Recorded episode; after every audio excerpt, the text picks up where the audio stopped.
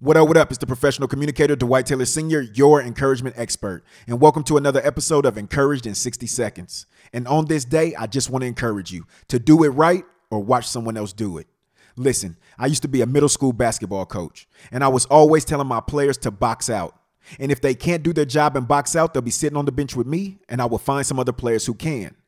So I want to say the same to you. And I don't care if you're an actor, an artist, an educator, an athlete, or a teacher. Whatever it is that you do, make sure that you put your best foot forward, or you'll be watching someone else put theirs in your place. And we don't want that to happen. So, with that being said, I'm going to leave you like I always leave you and encourage you like I always encourage you. Be your best, forget the rest, give your perfect effort, and nothing less. Your future, you will thank you for it. Dominate your day. Yeah, yeah.